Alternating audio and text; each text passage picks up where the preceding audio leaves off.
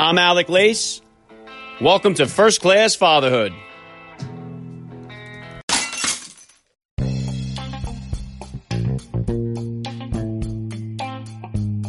Welcome, everybody, to episode 152 of the podcast. I am happy, as always, to be here with you. Thank you for stopping by. If this is your first time listening to the podcast, please get over there and bang that subscribe button. You do not want to miss all the action that is coming your way right here on First Class Fatherhood. All right, dads, I have a tremendous guest to bring you guys today. Super Bowl champion punter Steve Weatherford will be here with me in just a few minutes to kicking around about fatherhood and family life. Today's episode runs a bit longer than normal. Steve gets some hang time on some of his responses here, but I can assure you that what he does share is some excellent advice, and he has got a great philosophy on life overall. So uh, do not miss our conversation. It is well worth the investment of your time today. So please stick around for the interview.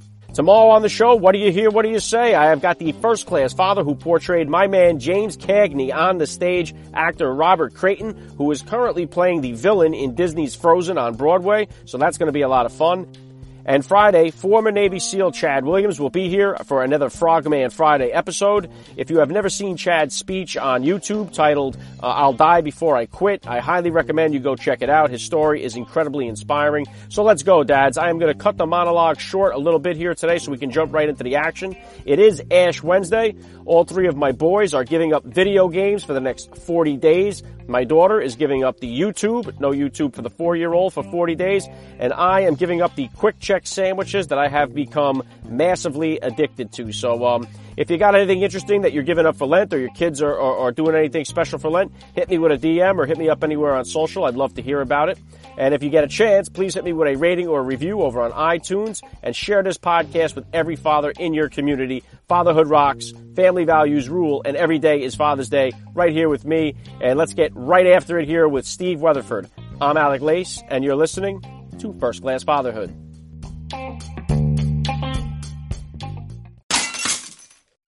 I cannot say thank you enough to all the listeners out there. You will hear a word from my sponsors in the middle of today's interview. If you would like to help me make First Class Fatherhood ad free, please consider becoming a supporter of the podcast by hitting the link in the description of today's podcast episode.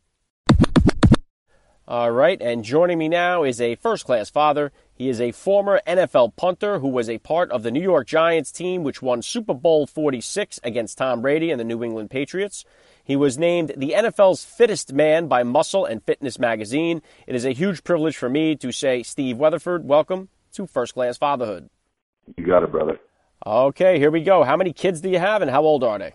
I've got five kids. I've got four girls and a boy. My son's the oldest. He's 11, and then I've got nine, six, three, and 14 months.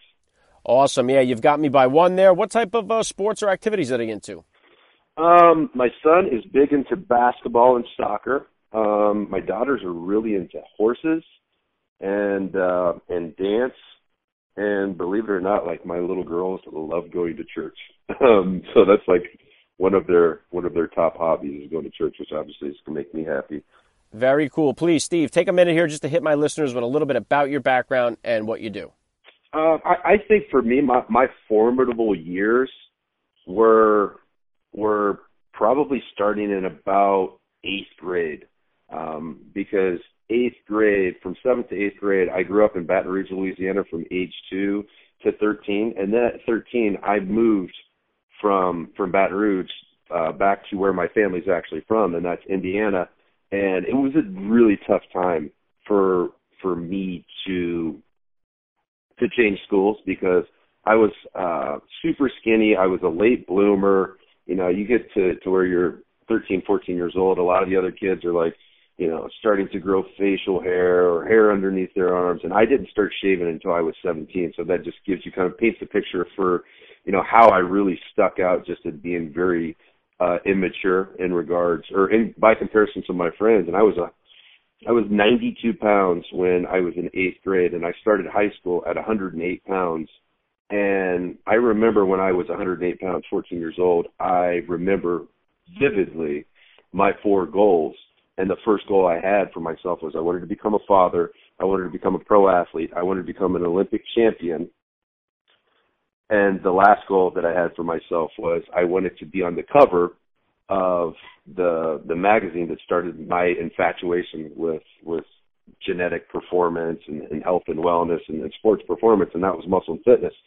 So I stole I stole the magazine from the dentist's office when I was in eighth grade, and that's when I really started to fantasize about you know building a physique that could achieve just amazing feats, or you know regardless if that was in track or football or in the weight room or just in life. Um, and that's that's really where it all started for me. But you know, it sounds crazy to come on your podcast and say the first goal that I had for myself was to be a father. But you can go back and listen to other podcasts that I've done when I've actually spoken about it. You know, you go go listen to to Lewis Howes School of Greatness, and that was you know I shared the same thing on there because it's to me that's the ultimate honor is to be a father, and I had a great dad. You know, we we had our ups and our downs uh, but I, I remember how I used to look at my dad and, and I fantasized when I was 14 years old about one day, you know, another little boy looking up to me the way that I looked up to my dad. And I've just been so blessed to, to be able to experience that with my son and my four daughters. Yeah, what an awesome testimony to having a vision or a dream and then really pursuing it and making it a reality. When did uh, when did you become a father, Steve? How old were you, and was it everything you thought it was going to be? How did becoming a dad kind of change your perspective on life? Yeah, so uh, I went to the University of Illinois, and actually, even before I enrolled into the school, I was on my official visit. So I lived in uh, Terre Haute, Indiana, after I moved from Louisiana, and um, so it was December of my senior year of high school. It was the year 2000, and I was going. I was taking different uh, school visits um, because I was receiving a lot of different um, scholarship offers from you know LSU and Virginia Tech and um, you know University of Texas, and um, I got a scholarship offer from the University of Illinois, and so that was an hour and a half from my house. Um, I knew I was going to still be close to my family, and it was in the Big Ten, and so I took my visit there. And the first night that I was on campus, um, I ran into what would soon become my wife. So it's crazy to think about you know, the first time I stepped foot on that campus, like it felt right to me. And I'm sure it's impossible for me to tell, but I'm sure uh, that my wife and meeting my wife and just that magnetic attraction to like not just what she looked like, just how she spoke and you know how deeply she felt and just the way she treated other people. Like I'm sure that influenced the University of Illinois campus feeling like home to me because that was just this most beautiful woman I've ever seen, not just physically, just the way that she handled herself. Um, and so, long story short, um, the next morning I sat down with the coach, with my parents, and we ended up uh, committing to the University of Illinois. And I had, you know, I don't want to say hundreds, but I had well over 50 college scholarships. And I never took any of the other visits. Um, I, I, the first visit I took was to the University of Illinois, and the first woman that I met ended up becoming my wife. And it's just it's crazy how things have have happened for me in my life but i think that has everything to do with how i interpret it. You know it's like you could look at life as as happening to you or life happening for you. And that's not just with you know love stories of meeting your wife. That's life in general. You know when one opportunity seems to be taken away from you that really just means there's another opportunity that was better suited for you. And if you can look at life that way from, you know, a perspective of life is happening for me versus to me, it, it really turns obstacles into what seems like opportunities now. And, and I'm very thankful at a young age. I was always very challenged by adversity. And I think that had a lot to do with, you know, my very low self worth and the fact that I felt like I needed to achieve and accomplish in order to be worthy of like love and and worthy of you know people caring about me. Because the only time I really felt like I was was worthy of love or adoration or attention was when I was competing in sports. And that's really what shaped and molded my like relentless commitment to winning and being the best. Because I had extreme ADHD and so when I'm in school I could tell how different I was from everybody and not in a good way. Like I got in a lot of trouble, nothing like super big, but in trouble every single day for talking or can't sit still or cheating on this test or stealing this pen from that kid. And uh, it, school was really difficult for me. So when I had that athletic outlet of sports and it was something that came natural to me because God gifted me with some athletic ability. Like it felt good when you would score a goal in soccer and everybody would celebrate you. And so I really became like addicted to that because I felt like that was the only space that I was good enough for people's attention because the other times that I'm getting people's attention, it was always in a negative light because I did something wrong or I broke the rules. I never answered your initial question, like becoming a father, how old was I and what was that like for me? I apologize. Uh, hey, if you haven't noticed, I got a little ADHD and I talk a lot. Uh, but I was 24 years old, so I went to the University of Illinois and then had had a very good career there. Our team wasn't very successful as a team in the four years that I played there. I think we won eight games total.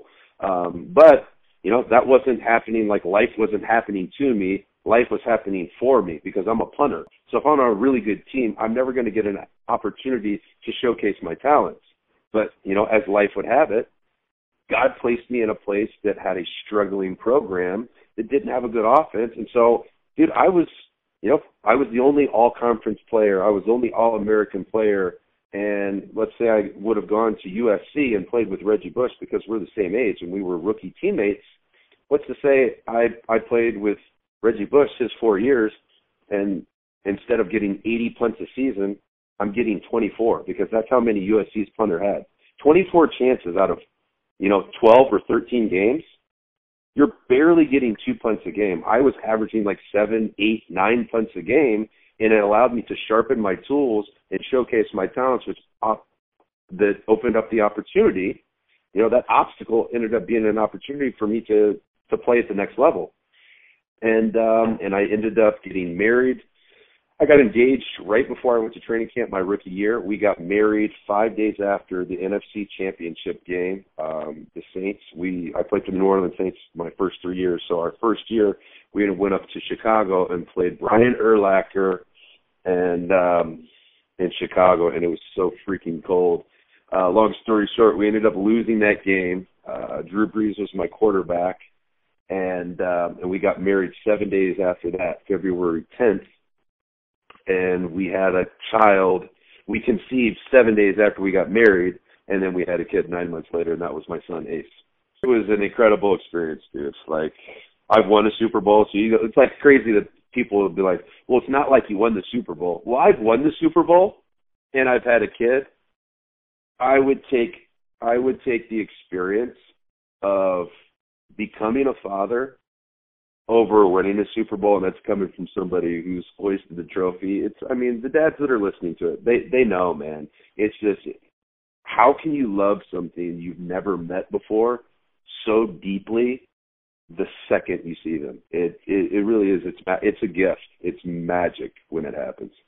Yeah, very well said. And outside of guys that serve in the military, I would think they get a little closer to it. But for most of us guys, you know, having a kid is the first time in our life that we truly understand what it feels like to put somebody or love somebody more than we love ourselves. And it really just, it can't be explained. It has to be experienced to be appreciated and understood.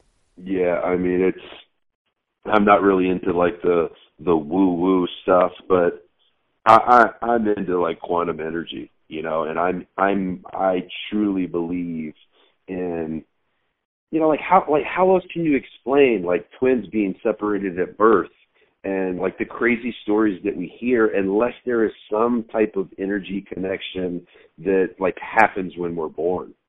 You know, there's no way to explain it other than it, it's metaphysical and that's how I experienced becoming a dad. It's it's an out of body experience and it's something that you can't replicate with any drug, with any alcohol, with any achievement that you make in your life because I, I've been so fortunate to, to have experienced so many rad things in my life that I can, you know, at 36 years old, I can speak from a lifetime of experience of being in some really dark places and being addicted to drugs or, you know, having marital problems or you know second guessing my purpose on earth and dealing with depression and dealing with anxiety and then also during all of this craziness also winning the super bowl.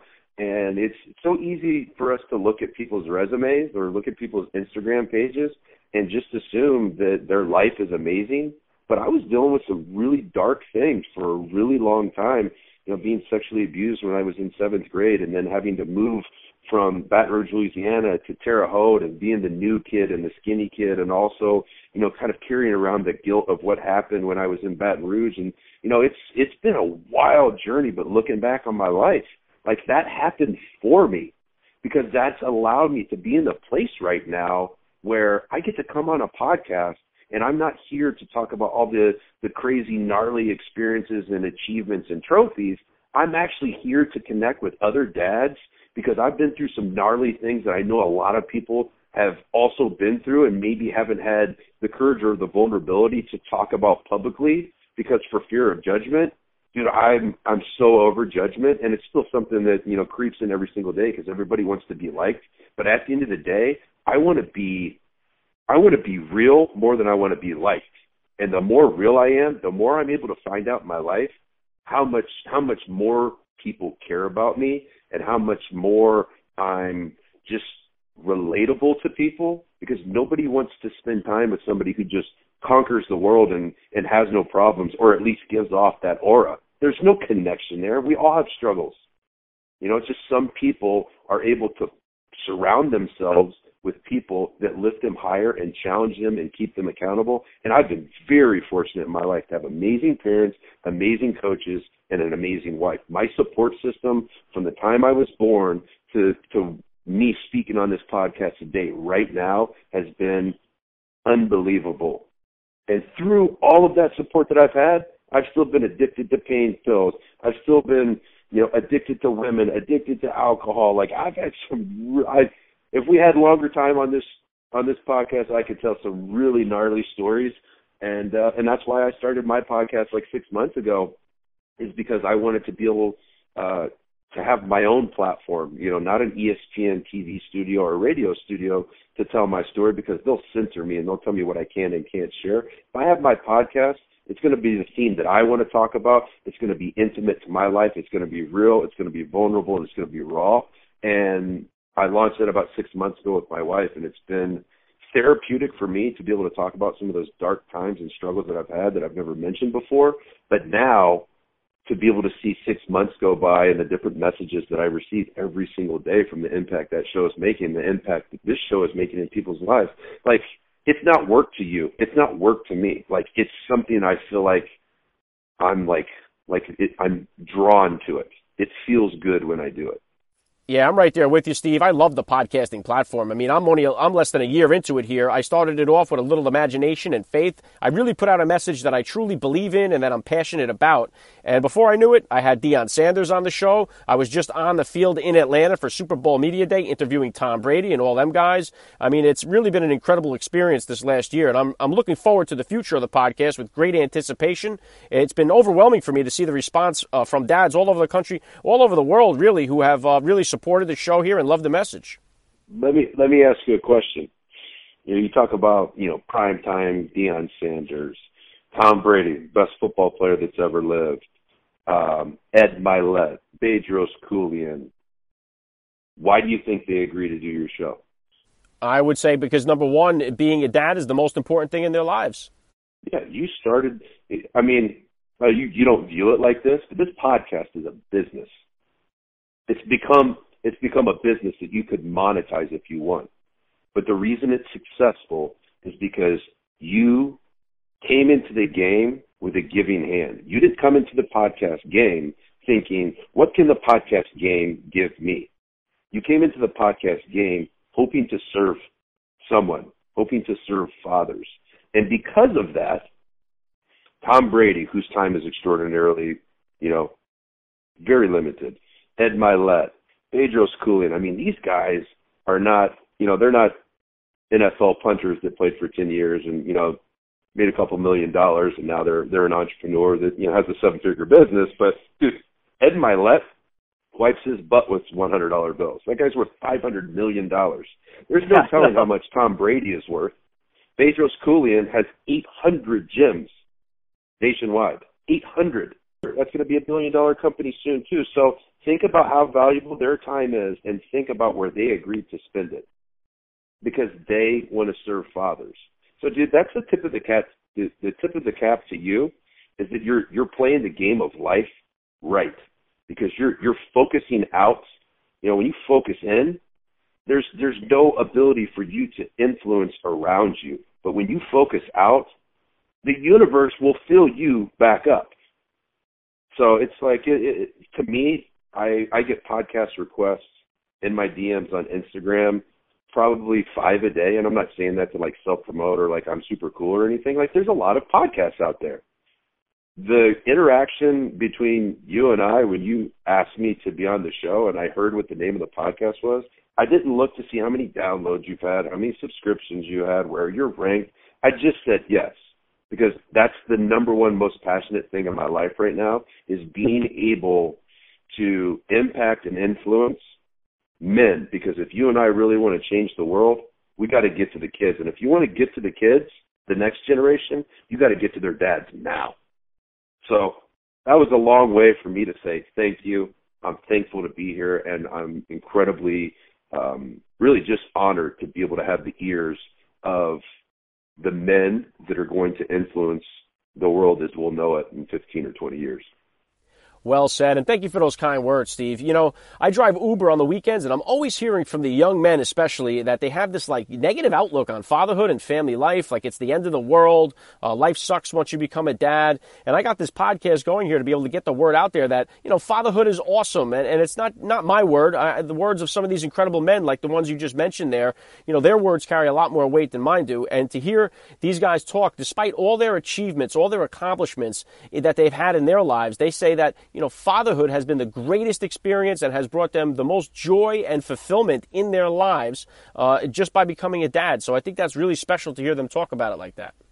Yeah, I, I, I want to take a minute just to acknowledge you um, because I don't think I don't think you re- you allow yourself to receive enough credit.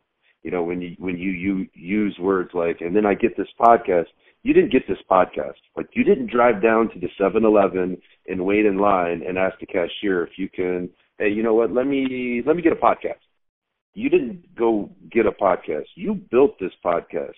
This was a vision of yours that was followed by action, and then continued action and consistent action. And I'm sure there was a hundred people that said no to coming on your podcast or didn't even reply to you, but you continued to pound the pavement, and you have created this podcast. You've created influence. You've created a butterfly effect because the words that you and I are exchanging right now are going to be heard by people. And hopefully they're going to be received by people and applied by people, which is going to create change. It's going to create influence within families and relationships and communities and cities and regions and states and countries. And that's the world, man. Like you are creating that. So I just wanted to take a minute and let you know you didn't get a podcast, man. But you created it, man, and that's amazing.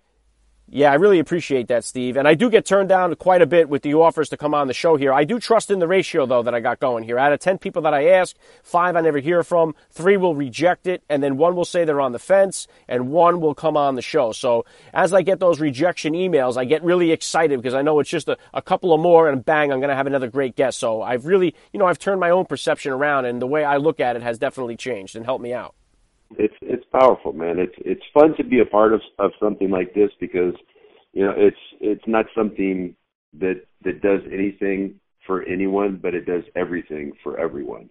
Because this is a podcast for fathers, but this impacts women in a in a deep way. Because the conversations that that I have on on my podcast, either alongside my wife as a co-host, or the conversations that I have with the other guests that come on my show, end up always following back to some component or, of family, some component of relationship, and some component of, of fatherhood, because that's so important to me. So, like when I have you know a super successful person like Joel Marion, a guy that went from zero to a hundred million dollars in 18 months with a supplement company, like I don't want to know. I don't want to know. I'm I'm more interested in how his father showed up for him that helped him to become the person that he is to achieve the um, accolades that he's achieved. I want to know that because I want I want to help build that in my son and in my daughter because the tactics to be able to go from zero to a 100 million they'll change from week to week, especially with the social media landscape that we have of social media marketing. The way you make a hundred million dollars in 18 months five years ago is completely different to, to how you would tactically approach making a hundred million dollars in 18 months nowadays. So I'm less concerned with the mechanisms and the tactics for success and much more concerned with the parental influence that I can become that will inspire that and uncover that in, in my children and, and then the, the fathers that, that listen to my show as well. So it's, it's powerful to be able to align with the same men that have the same mentality and, you know, it's men on a mission. Yeah, I've actually had Joel on the podcast as well. really? Dude, you've had all my boys on the show, man. That's cool. Time to get an important word from our sponsors and then right back with more from Steve Weatherford. I'm Alec Lace and you're listening to First Class Fatherhood. SeatGeek. Taking your kids to the ball game is one of the greatest experiences in all of fatherhood. And now, First Class Fatherhood has partnered with SeatGeek and you could save $20 off your next ticket purchase by using the promo code first class. That's one word, first class. Maybe you want to go to a Broadway show, a concert. SeatGeek has the best prices for a wide variety of events. It's a slam dunk deal, dads. Get over to www.seatgeek.com and use the promo code first class to get $20 off your next ticket purchase. SeatGeek.com. All right, let me reel this back into fatherhood here. I'm always curious with guys that have just as many kids or more than I do. Um, the hardest transition for my wife and I, or the one that presented the most challenge for us, was going from two kids to three. Uh, that was by far for us the most difficult. What would you say was presented the biggest challenge for you as far as denomination of kids?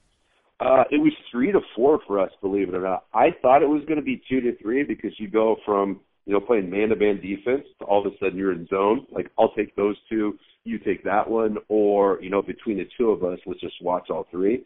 When we went from three to four, it was it was madness because I would typically take the two older kids. You know, I was I was really really um I was really really supportive to to what my wife's needs were, you know, as a parental group um, with the two older kids because typically the older kids are really going to want to like move around and do things and experience things, whereas like a baby is is going to be pretty static and not have um, not require as much space, but require much more patience, which is not my strong suit. So I would take the two older kids, and she would take the youngest uh, because my wife breastfed for for all the babies.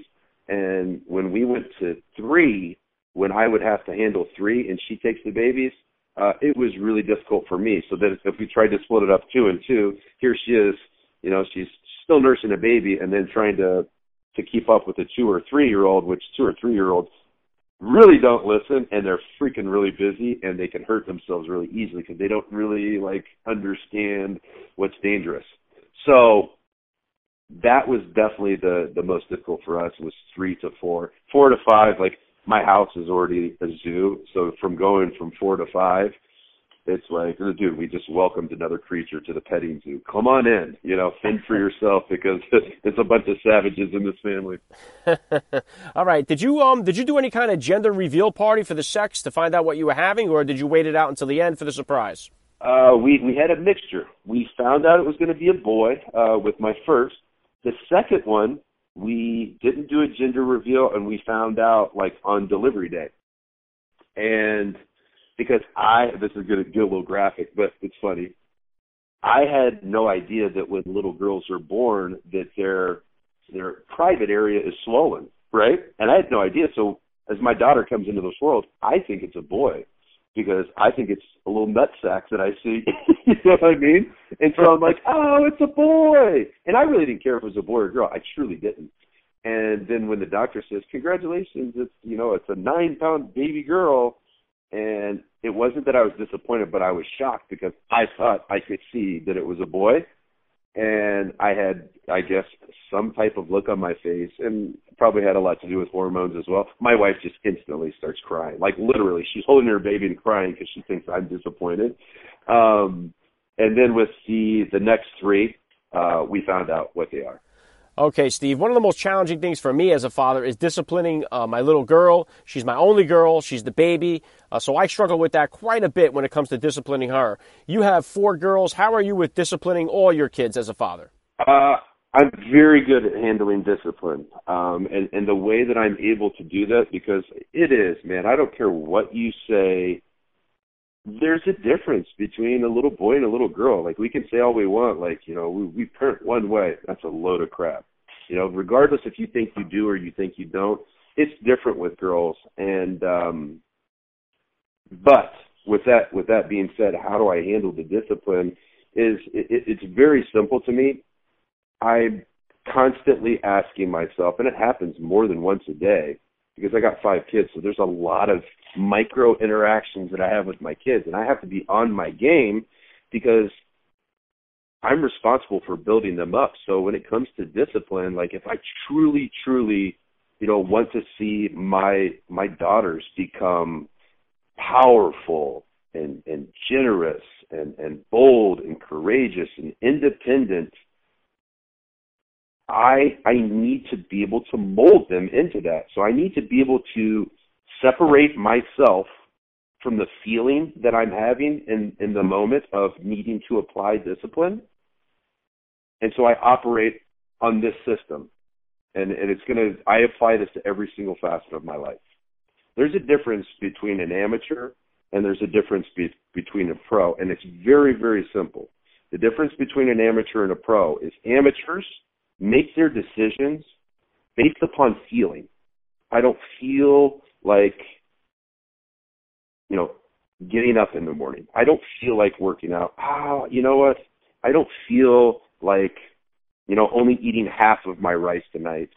I don't feel like going to work. That's how amateurs operate. Pros operate on commitment.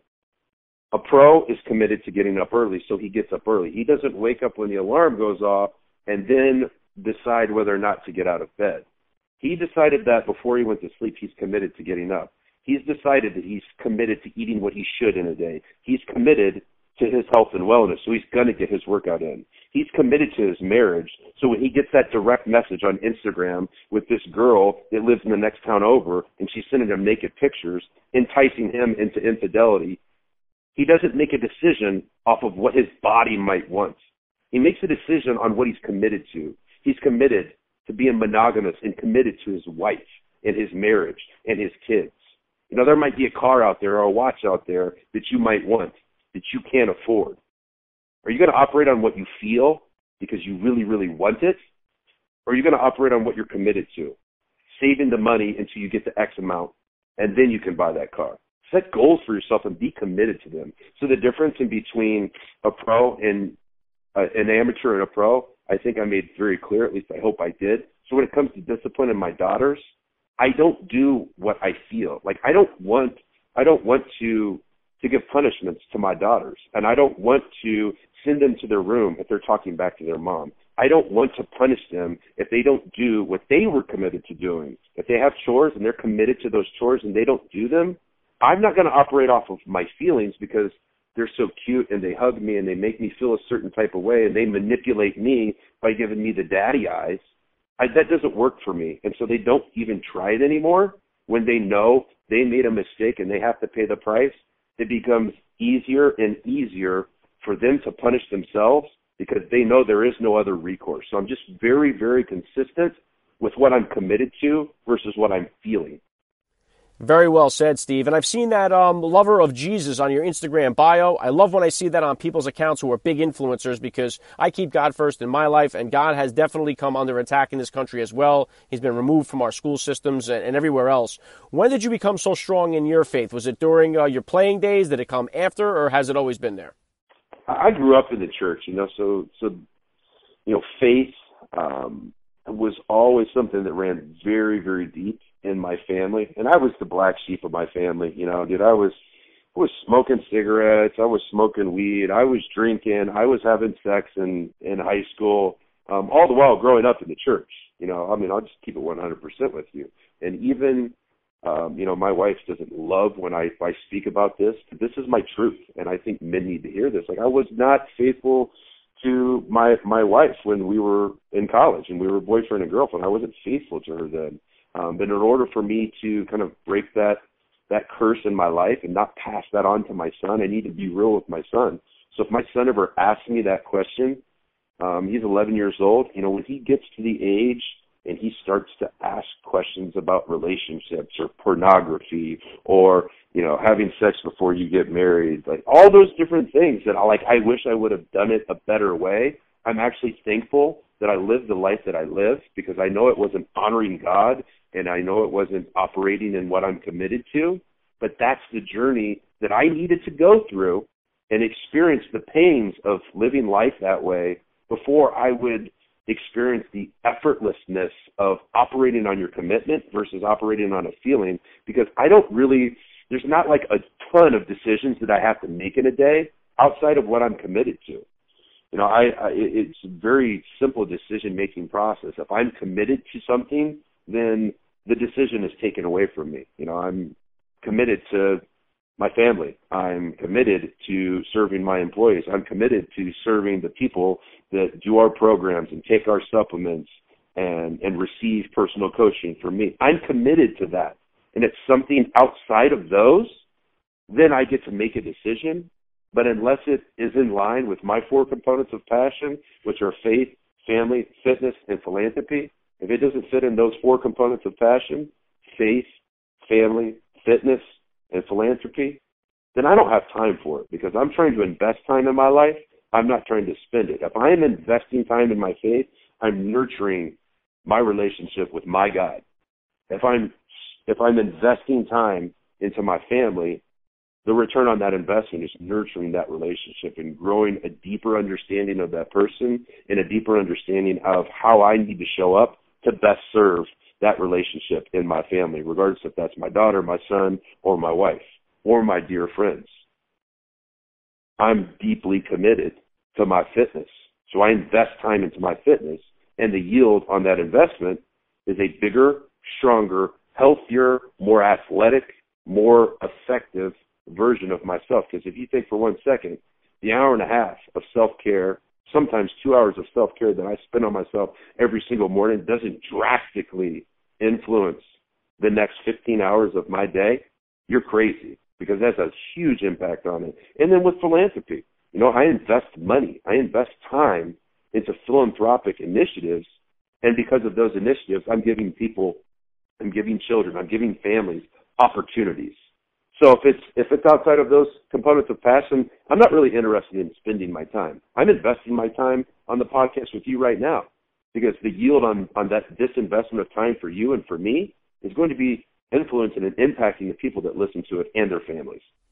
Yeah, so cool, Steve. Very impressive. And I usually ask all the NFL players that I have on the show here how they feel about this because it's another difficult decision for a lot of dads out there is whether or not to let their kids play tackle football, especially with all the reports about CTE that we have. So, how would you feel about your son playing tackle football?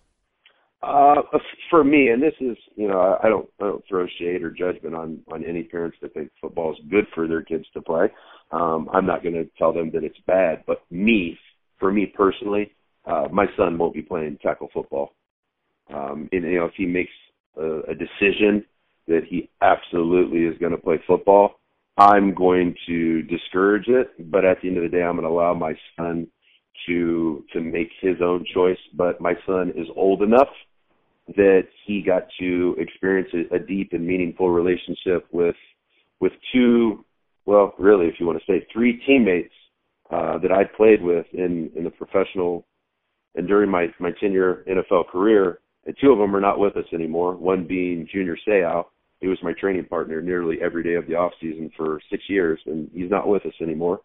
And it was directly attributed to CTE damage. And another teammate of mine's name is Tyler Sash, obviously much less known of a guy, but doesn't make him less of a person. He just only played in the NFL for two years, and because of CTE, he ended up taking his own life with painkillers, and he ended up having more CTE damage after two years in the NFL than Junior Seau did after 20 years in the NFL. So, you know, you you just never know, and so I don't want to selectively make a decision of putting my son in that type of you know arena that it's so prevalent. And then the third person is is a teammate of mine for three seasons in New Orleans, and a lot of people have heard of this guy's name is Steve Gleason, and he's still with us, but he's in the later stages of ALS, Lou Gehrig's disease, and he's one of the most impactful people that I've had the opportunity to to come into my life. And my son has uh, really good relationships with Junior Seau and Steve Gleason, and he knows Tyler. But my my son, knowing those people as well as he does, has seen what football has has robbed from them and from their families. And so my son plays flag football and absolutely loves it, but he has no interest in putting the pads on and banging his head into another person. Okay, yeah, my kids love playing flag as well. Uh, was the timing just right for you, Steve, or did having kids influence your decision to retire from the NFL? Big time. Yeah, big, big time. Um, you know, I I set a number for myself, a financial number for myself, and and once I got to that financial number of like, you know, what would give me not, you know, financial freedom forever, but it would give me it would give me financial freedom for several years to figure out like where God wanted me next.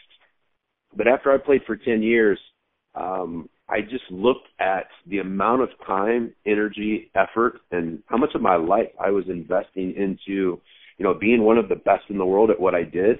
And then I looked at the compensation for that, not just the money, just like my fulfillment, more important than the money, but the like, what did I put into football, and then what did I personally get from it?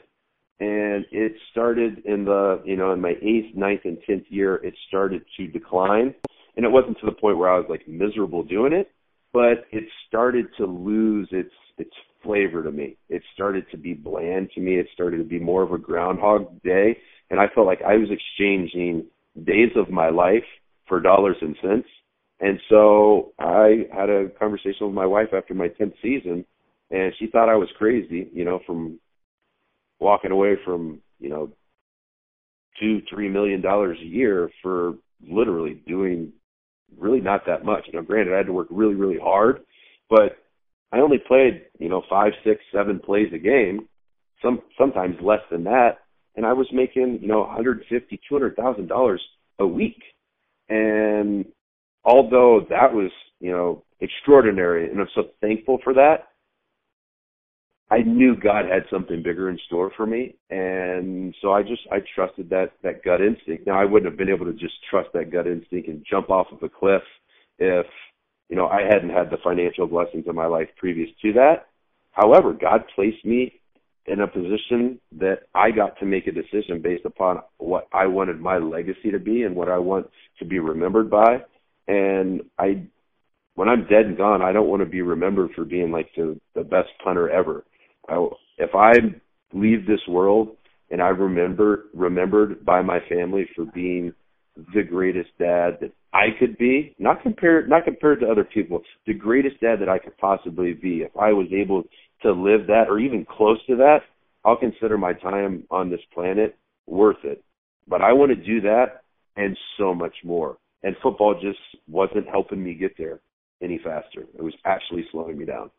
Good stuff, Steve. All right, you've had so many accomplishments in your life. You're only 36 years old. You've got that Super Bowl ring on your finger there. What's next for you? What kind of goals do you have for yourself coming up for this year and beyond?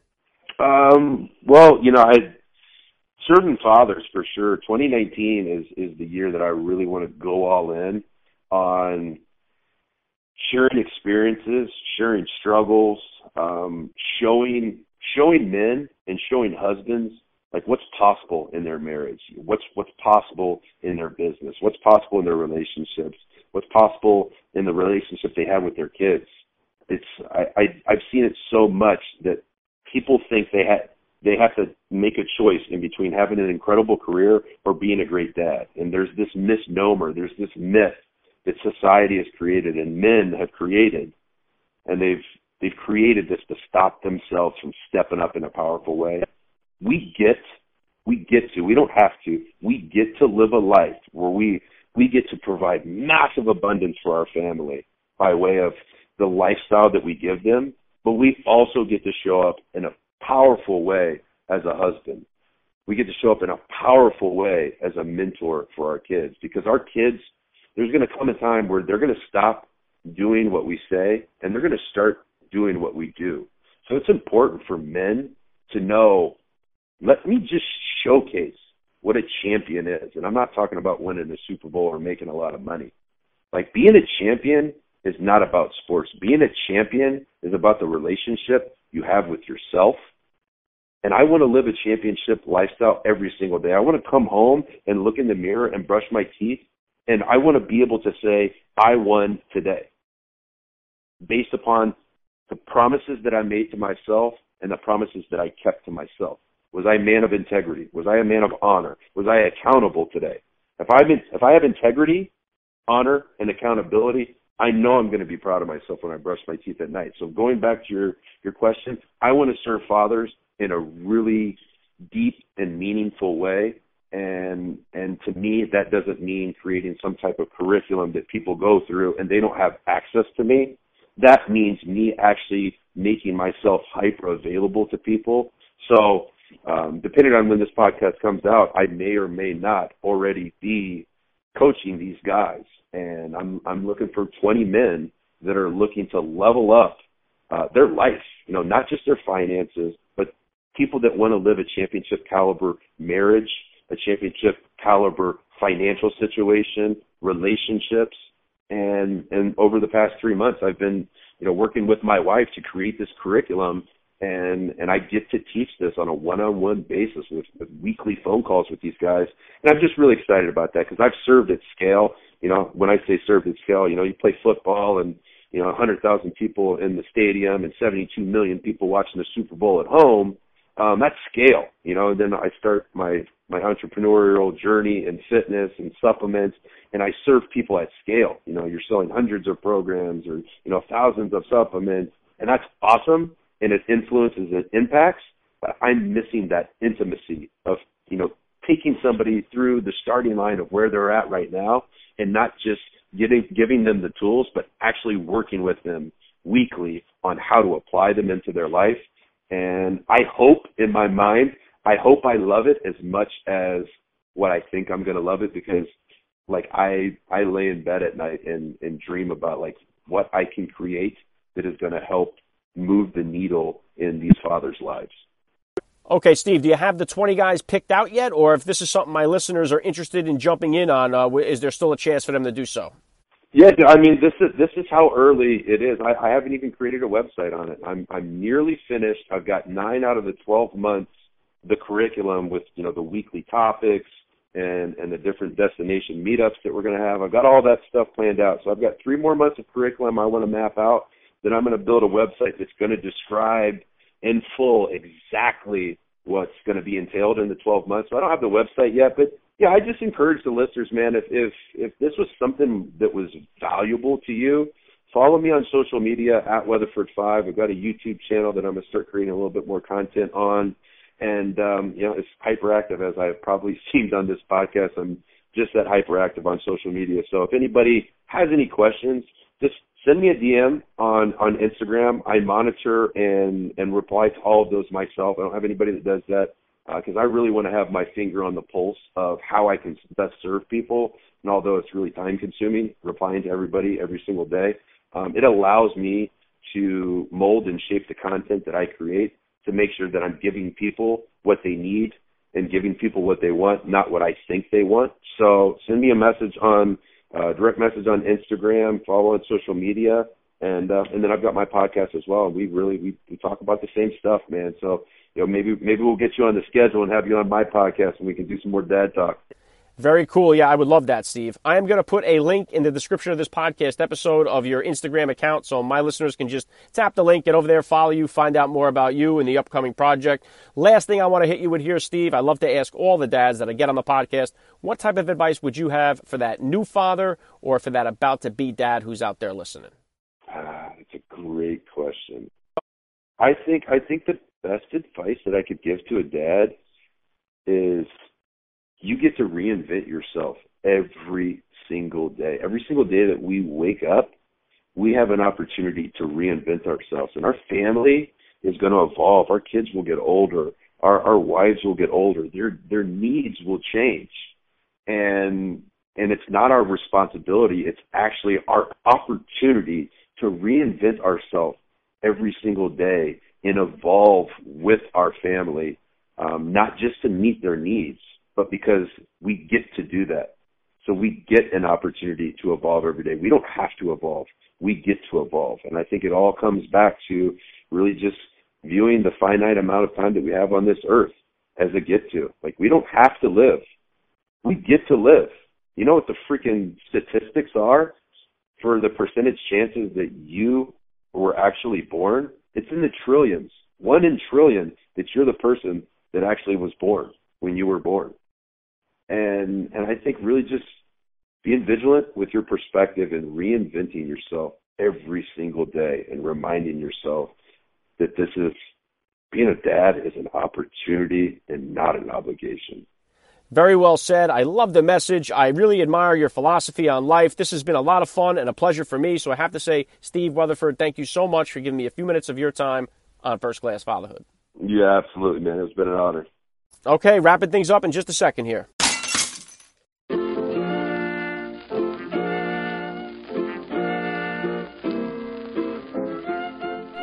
Back to wrap things up here on First Class Fatherhood. I got to give a special thank you once again to Steve Weatherford for giving me a few minutes of his time here. That was so cool. Please hit me up on Twitter, guys, or drop me that DM over on Instagram. Let me know what you thought about today's episode. I always love to read your feedback. And then lock it in. Got a couple of more episodes dropping on you this week. Tomorrow, Broadway star Robert Creighton. He's currently playing the villain in Disney's Frozen on Broadway. He played my favorite actor of all time, James Cagney, on the stage. So don't miss out on that. It's going to be a lot of fun.